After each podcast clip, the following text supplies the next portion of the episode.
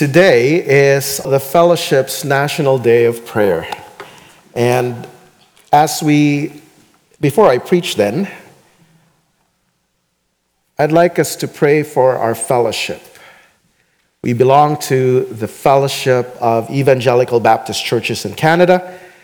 And as a fellowship, we just celebrated our seventieth year of Collaboration, together, collaboration of ministering the gospel together, of serving the Lord wherever He has placed us. At the national conference, Steve Jones, the president of the fellowship, talked about the fellowship values, the values that bring us together as churches under the umbrella of the fellowship. We are people of the book. We are independent and self-governing. We are committed to planting churches, and we are committed to sending missionaries to plant churches globally. That has been the raison d'etre for the fellowship. And as we enter into the seventieth or the seventy-first year of the fellowship and beyond, Steve Jones also issued a call to action in light of our values.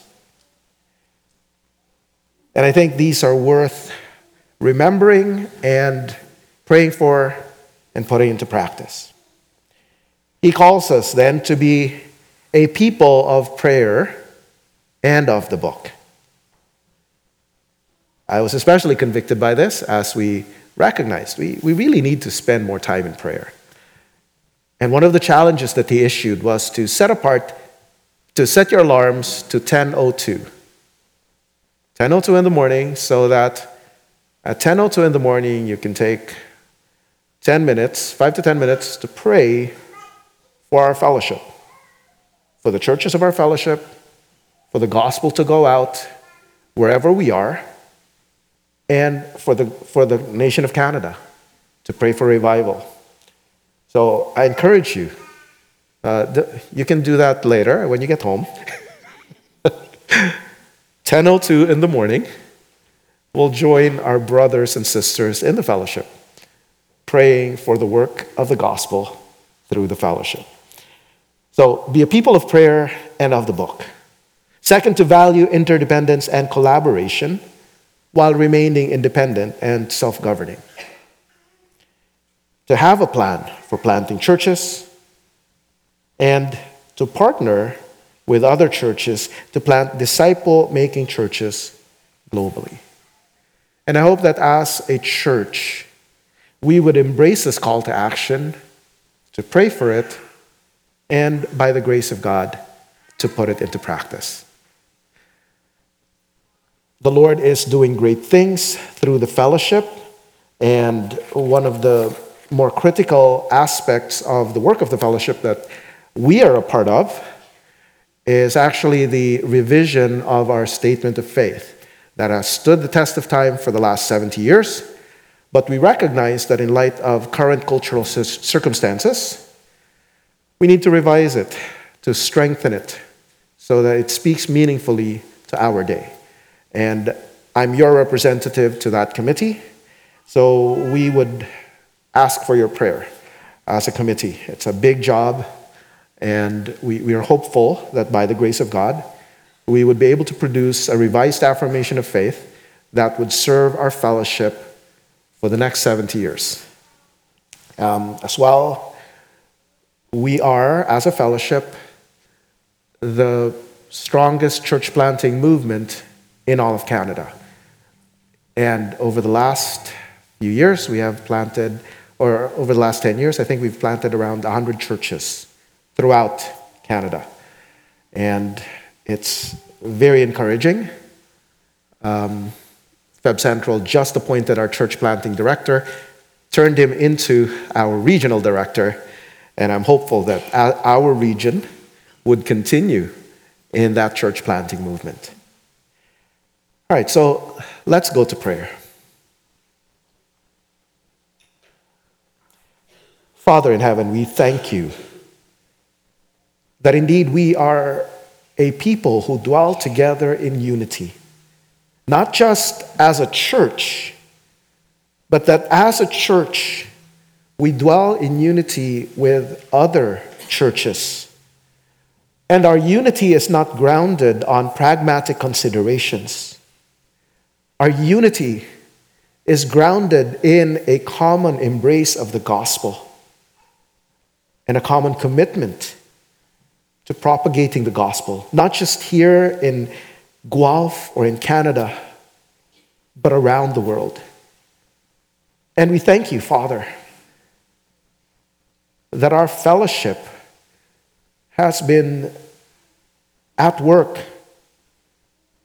for the last seventy years, and you have graciously, sovereignly blessed the work of the fellowship. We thank you for how we, for how we as a church have benefited from the fellowship. And Father, we would ask that we as a church would also be a blessing to the fellowship, to the other churches around us who are part of the fellowship and beyond those churches. We ask, Father, that you would truly make us a people of prayer and of Scripture, committed to putting your word into practice, prayerfully relying upon you for strength. We pray that as a church and as churches, we would work together to see the gospel spread, to see churches planted, and not to see those planted churches as competition, but as fellow laborers in the gospel.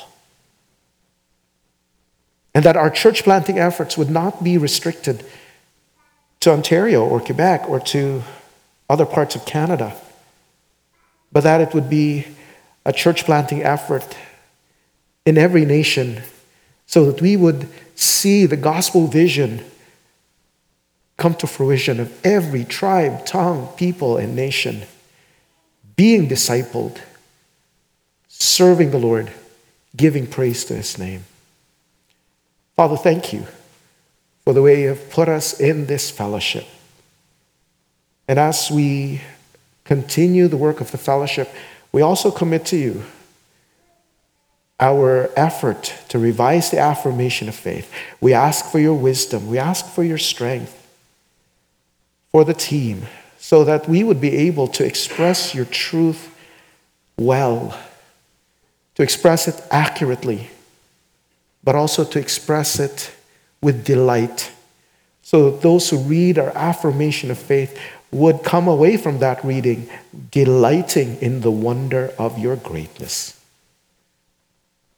And Father, we pray for the work that we are doing as a fellowship. You know the struggles that we face, the challenges we face in this culture, in this context. Father, give us courage. But let that courage be a winsome courage, a winsomeness that comes from knowing the grace of Christ and being transformed by that same grace, so that even as we represent you as ambassadors of Christ to the people around us, they would see the truth of Christ reflect, they, they would hear the truth of Christ, they would also see the character of Christ reflected in our churches and in our people. Father, we recognize that only you can do this. And so we ask that you would work in our midst by your Spirit to transform us into the likeness of Christ, so that as a movement, as a fellowship, and as a church representing the fellowship, we might reflect the glory, the goodness of Jesus, to the glory and honor of his matchless name. This we ask in Christ's name. Amen.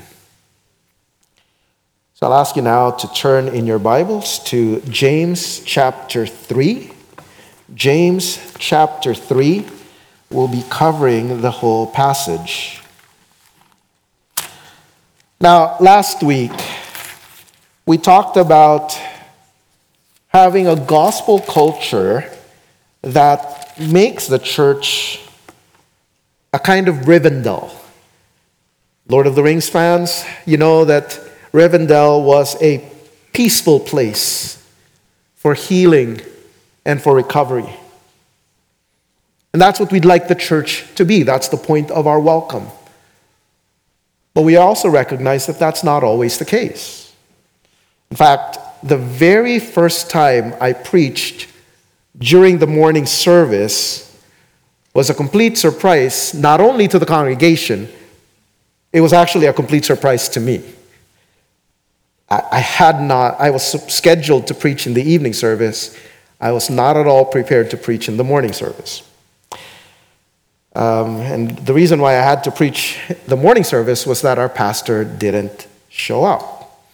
And so my fellow leader said, well, dude, you're, you're preaching Sunday evening. You might as well do what you're preaching this morning.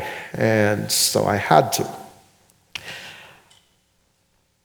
Uh, The night before, what had happened was the night before, together with the pastor, we had met with leaders of the church who had resigned their positions because they weren't getting along with the pastor. In fact, the very reason I was one of the leaders of the church was that those guys resigned and they put the young guys in place and said, well, see if you can manage, see if you can handle the church with these guys. These were seasoned, theologically literate men. They did not use any bad language. And looking back, they actually had valid concerns about the pastor. But sadly, they showed very little grace. And in that meeting, they proceeded to tear our pastor to shreds.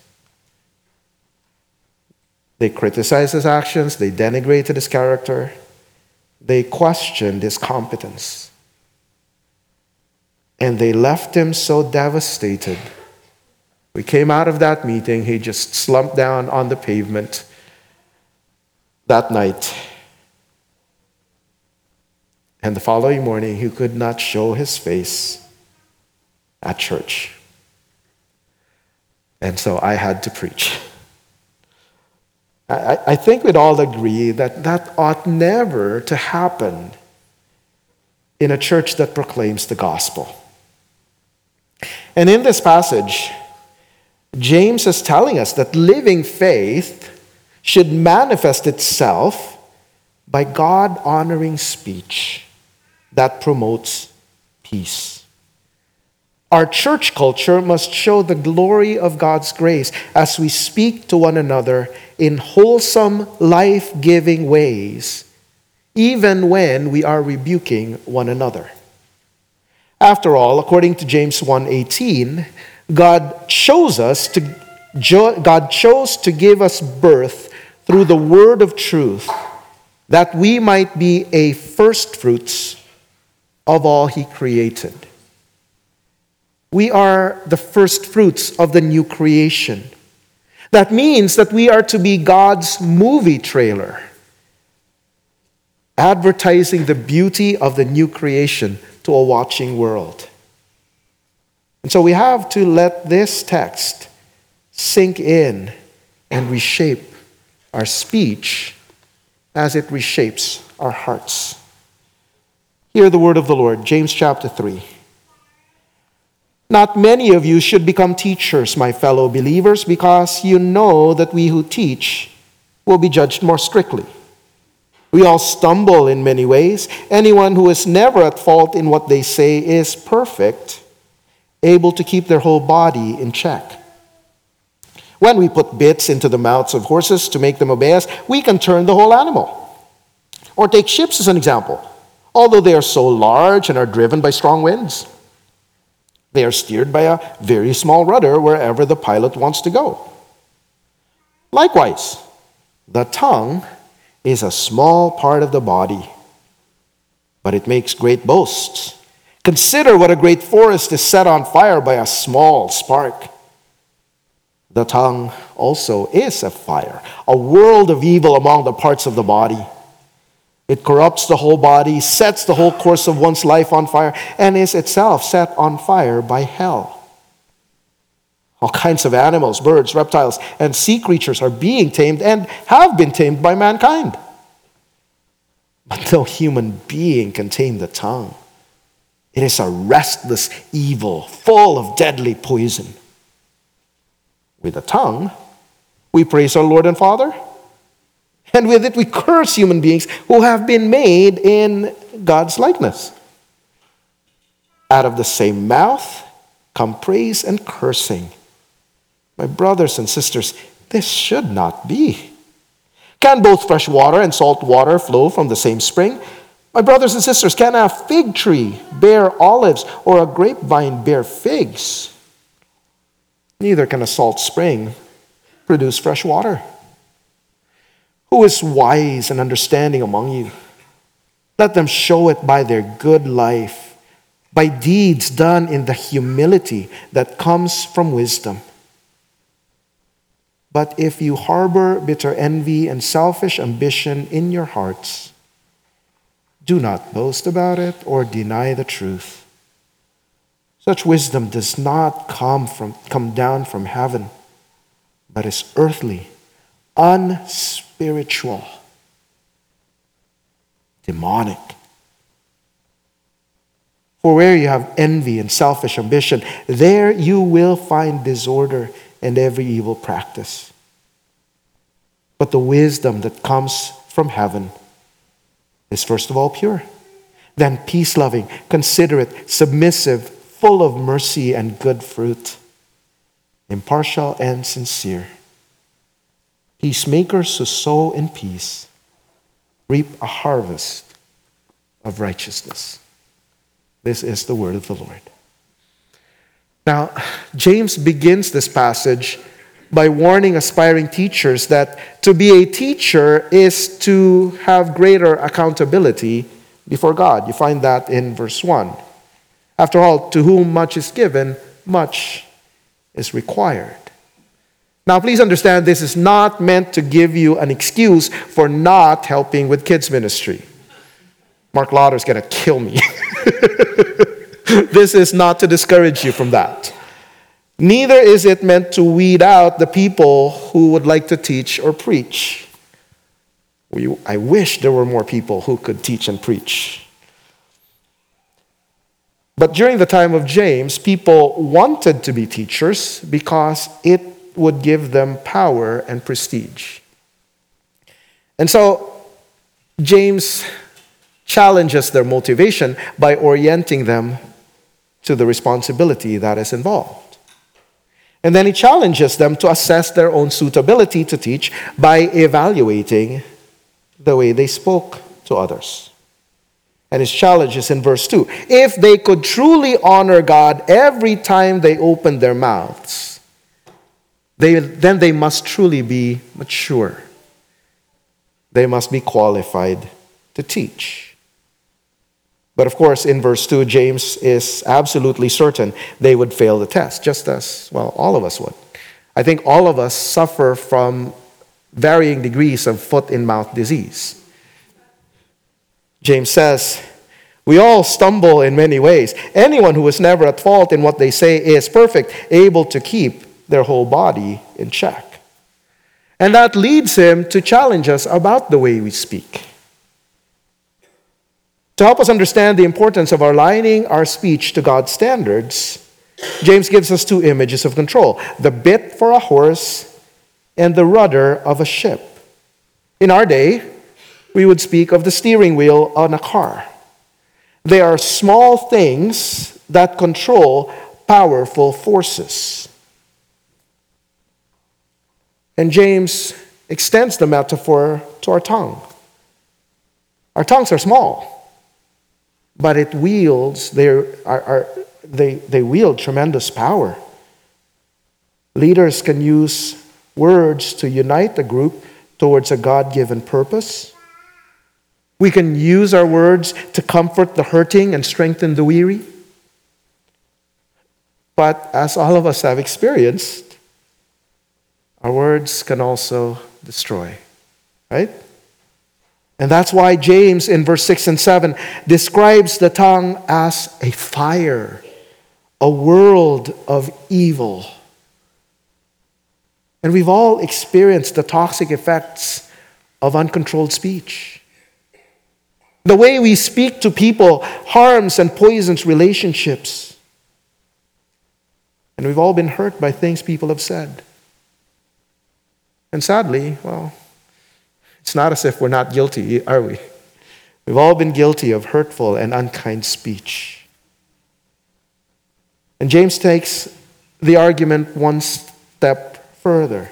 The tongue is not just powerful and destructive, it is it is destructive because the tongue is out of control. Verse seven and verse eight. All kinds of animals, birds, reptiles, and sea creatures are being tamed and have been tamed by mankind. Look at verse eight. But no human being can tame the tongue.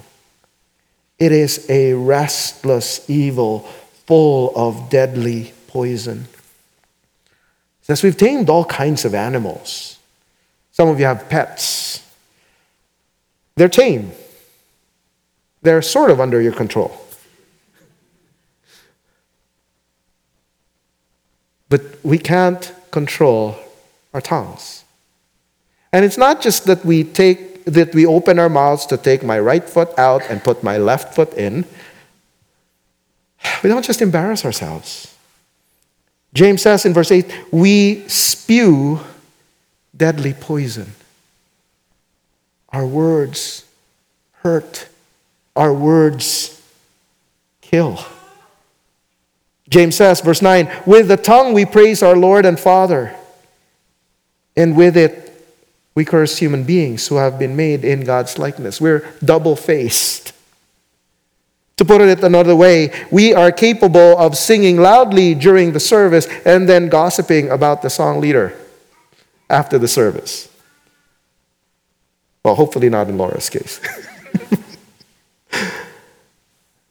See, this two-facedness, this dichotomy is unacceptable.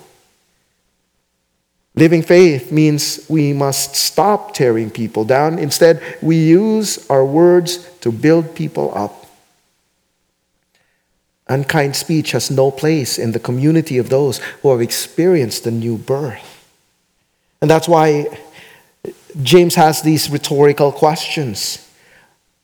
Out in verse ten, out of the same mouth come praise and cursing. My brothers and sisters, this should not be. Can both fresh water and salt water flow from the same spring? My brothers and sisters, can a fig tree bear olives or a grapevine bear figs? Neither can a salt spring produce fresh water. It is incongruous that people with new hearts would have such horrible words. And so our forked speech, our two-faced speech, is reflective of our own divided hearts. After all, Jesus says, Matthew twelve, thirty-three to thirty-seven, make a tree good and its fruit will be good, or make a tree bad and its fruit will be bad, for a tree is recognized by its fruit. You brood of vipers, how can you who are evil say anything good? For the mouth speaks what the heart is full of. A good man brings good things out of the good stored up in him, and an evil man brings evil things out of the evil stored up in him. But I tell you that everyone will have to give account on the day of judgment for every empty word they've spoken. For by your words you'll be acquitted, and by your words you will be condemned. That's why he gives that warning in verse one to the teachers. You see, our words reflect our hearts, the true state of our hearts. Our tongue trouble is but a window into our continuing sinfulness. And those of you who don't talk much, please don't think that you're off the hook. You might be saying, oh, thank goodness, I'm a very quiet person. That's for them. James is actually concerned about the way we communicate. And so his words also apply to our nonverbal communication. His words apply to our tone of voice, to the thoughts that we have in our minds that reflect itself in the way we look at people, in the way we react to people. James is concerned about that diary that nobody's allowed to see. Your Facebook, your Instagram posts, your posts on X, your blogs, if there's still a blog.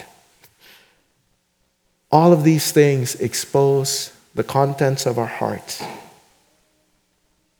And Jesus himself says God holds us accountable for our communication. Now, frankly, that's a scary thought. And I am very grateful that Jesus died and rose again precisely because of my sinful heart that expresses itself in sinful words. That's my only hope. But we can't leave it there. The challenge of James is for us to reflect the grace of God in the way we communicate. So what's our solution? Well, it is very true. No man can tame the tongue. No woman can tame the tongue. But God can.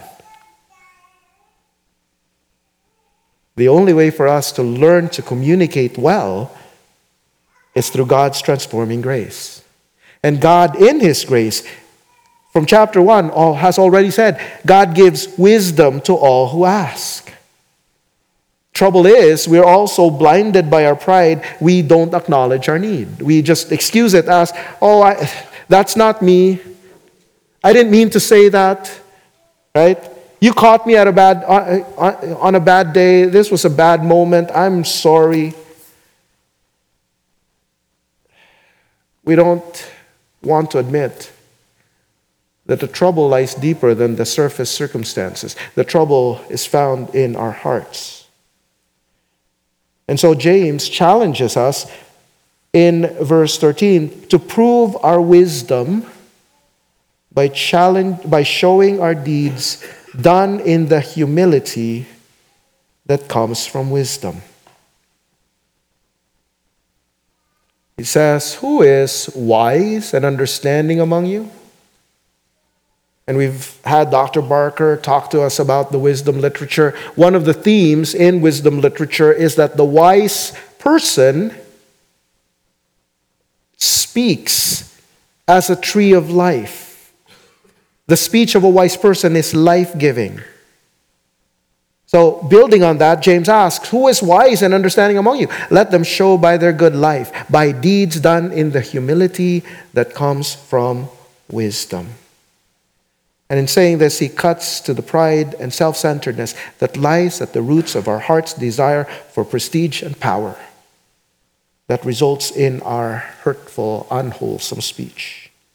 And that's why he goes on to say in verse fourteen, "But if you harbor bitter envy and selfish ambition in your hearts, do not boast about it or deny the truth."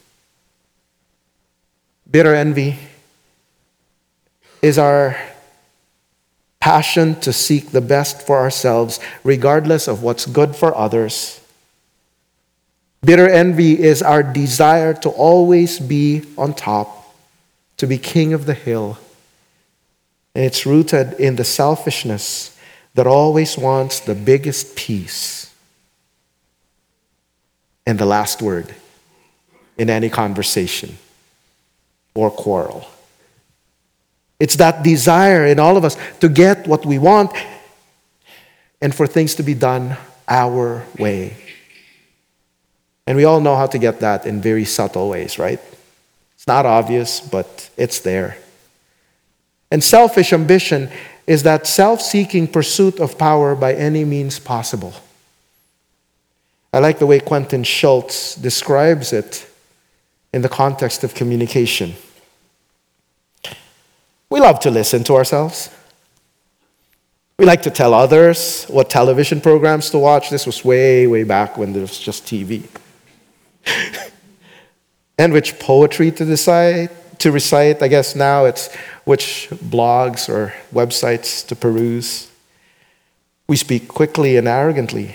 We are convinced that we are right when someone disputes the meaning of our words. How dare someone challenge our intentions? In some of our darker moments, we find prideful pleasure and spiteful relief in others' inability to communicate. Ha! Selfishness destroys many relationships because it offers little or no room for the grace of humble forgiveness. Instead of harnessing our tongue for the joy of shalom, we smugly challenge God and sow critical seeds of conflict and envy. Did you see what she did? Using the pen, the computer, the camera, and the stage, we launch ego-filled messages for others to appreciate and extol. Playing God, we communicate selfish agendas and personal pride. And that's why James goes on and says that our wisdom that is reflected in the way we speak is earthly, unspiritual, and demonic. It is the anti-God mentality from which Jesus came to save us. See, Jesus died and rose again so that he might replace our self-promoting pride with self-giving humility. And James' call to humility was a radical demand, even during Greco-Roman times, because the Greeks and Romans did not consider humility and meekness to be virtues. But we are to be countercultural, because living faith demands that we reflect the humility of Christ, even in the way we speak. See, humility begins with understanding our unworthiness before God. That's why Proverbs one seven says, the fear of the Lord is the beginning of wisdom. To recognize the majesty and greatness of God is to be cognizant of our unworthiness, so that there is a kind of terror. Because, woe is me, I am undone. I am a man of unclean lips, and I dwell amongst the people of unclean lips. But at the same time, there is this assurance in Isaiah six. Because the angel, God sent an angel to take a coal from the altar and put it to Isaiah's lips and says, you're cleansed. Because the more we understand that we are debtors to the grace of God, the more we want his glory and purposes to prevail. And that God-centered desire for God to be glorified then frees us from our selfish ambition. It replaces it with God's ambition. And that allows us to sacrifice our rights to seek the good of others. And as we now begin to desire what is best for others, that changes the way we speak to people. We let go of our pride. Our pride that makes us harsh and impatient with people, replacing it with kindness and patience. And yes, I understand, we live in the already not yet. We have new hearts, but these hearts are being made whole by Christ. And because our hearts are being made whole by the Spirit's work in our hearts, then we need to be growing in humility by growing in godly wisdom. And that's the, the work that the Spirit is doing in us. And that's our comfort. This is not something that we produce on our own. It's not a matter of biting your tongue. If you keep biting your tongue, you won't have much of it. And the problem is your heart is still there. It has to be a change of heart. So James now goes on to unpack the characteristics of wisdom from heaven or from above as the cure for our tongues. He says it is pure. Notice um, verse seventeen. But the wisdom that comes from heaven is first of all pure. It is free of moral defect, and it is singularly focused on God. And because that wisdom from above is God-centered, It is peace-loving, considerate, submissive, full of mercy and good fruit, impartial and sincere. And to be peace-loving is to pursue wholeness in relationships, to be a people who make peace, who bring about reconciliation. Ed Stetzer at the National Conference challenged us from Second Corinthians five to remind us our ministry is a ministry of reconciliation. We bring natural enemies together, because that is what God has done for us in Christ. So we don't just avoid conflict. As one author says, the righteous do not merely keep the peace, which sometimes means failing to confront problems that should be addressed. Rather, they make peace, which may mean temporarily disrupting a community in order to deal with root problems so that genuine peace may ensue. But even in that disruption of the community, there will be a gentleness and willingness to listen to biblical reason as we attempt to address the root problems.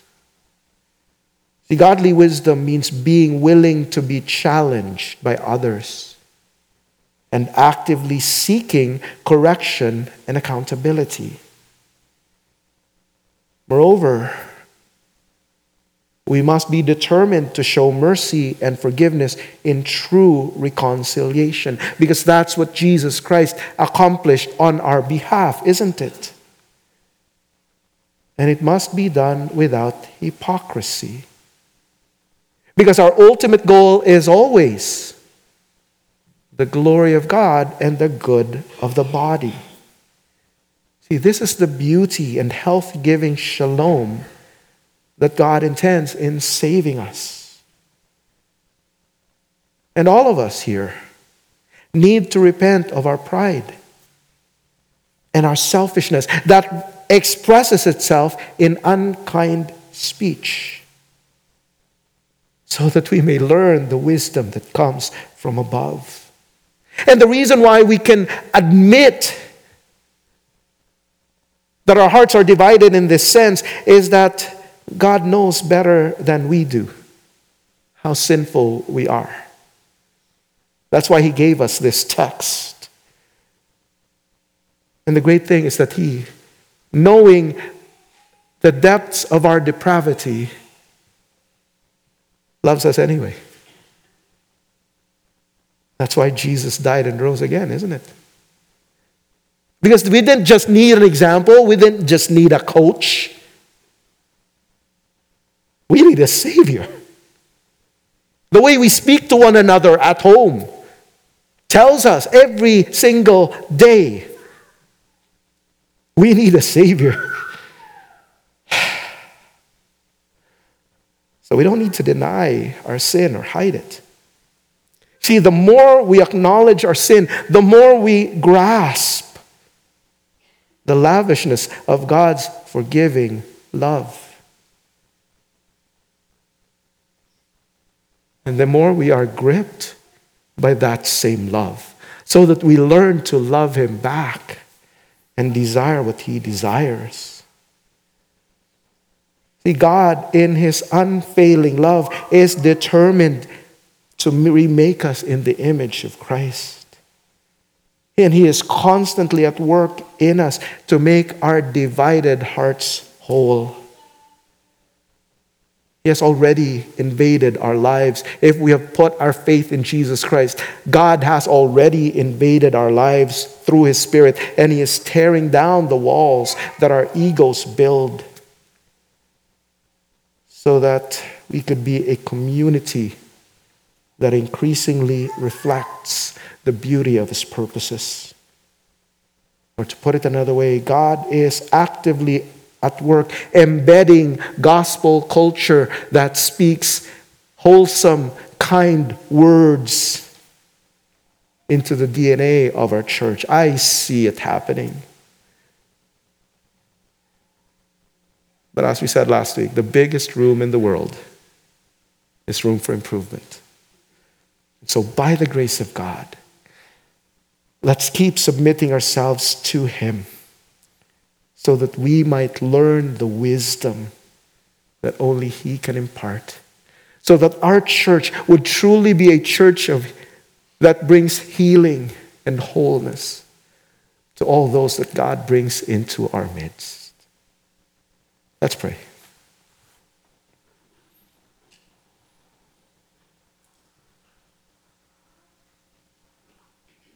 Father, thank you. Thank you that you know our hearts. It is indeed a scary thought to recognize that you know,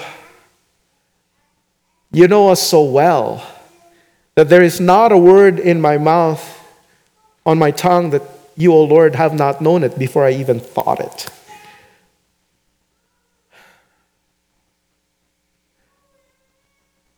It's a scary thought to contemplate that we will be judged by our words.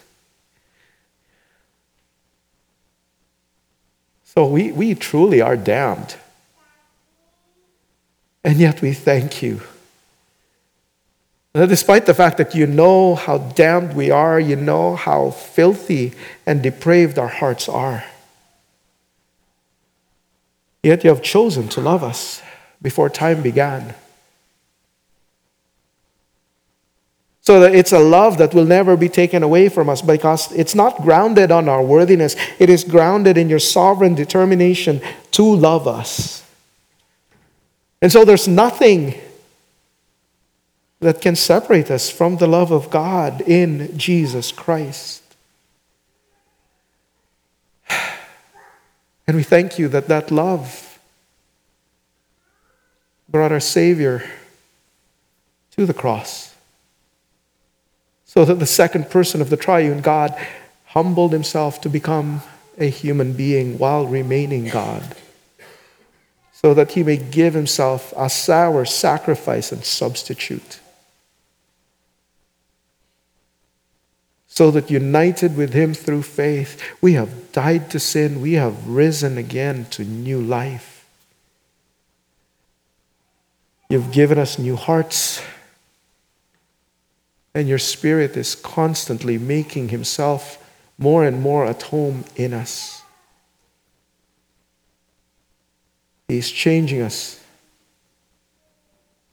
so that our words, our communication, would become increasingly gracious, increasingly gentle, increasingly reflective of the character of Jesus, our Savior. But you know how many times we have failed, and so we ask that you would forgive us. Convict us, Father, of our patterns of speech that do not glorify you. And show us by your word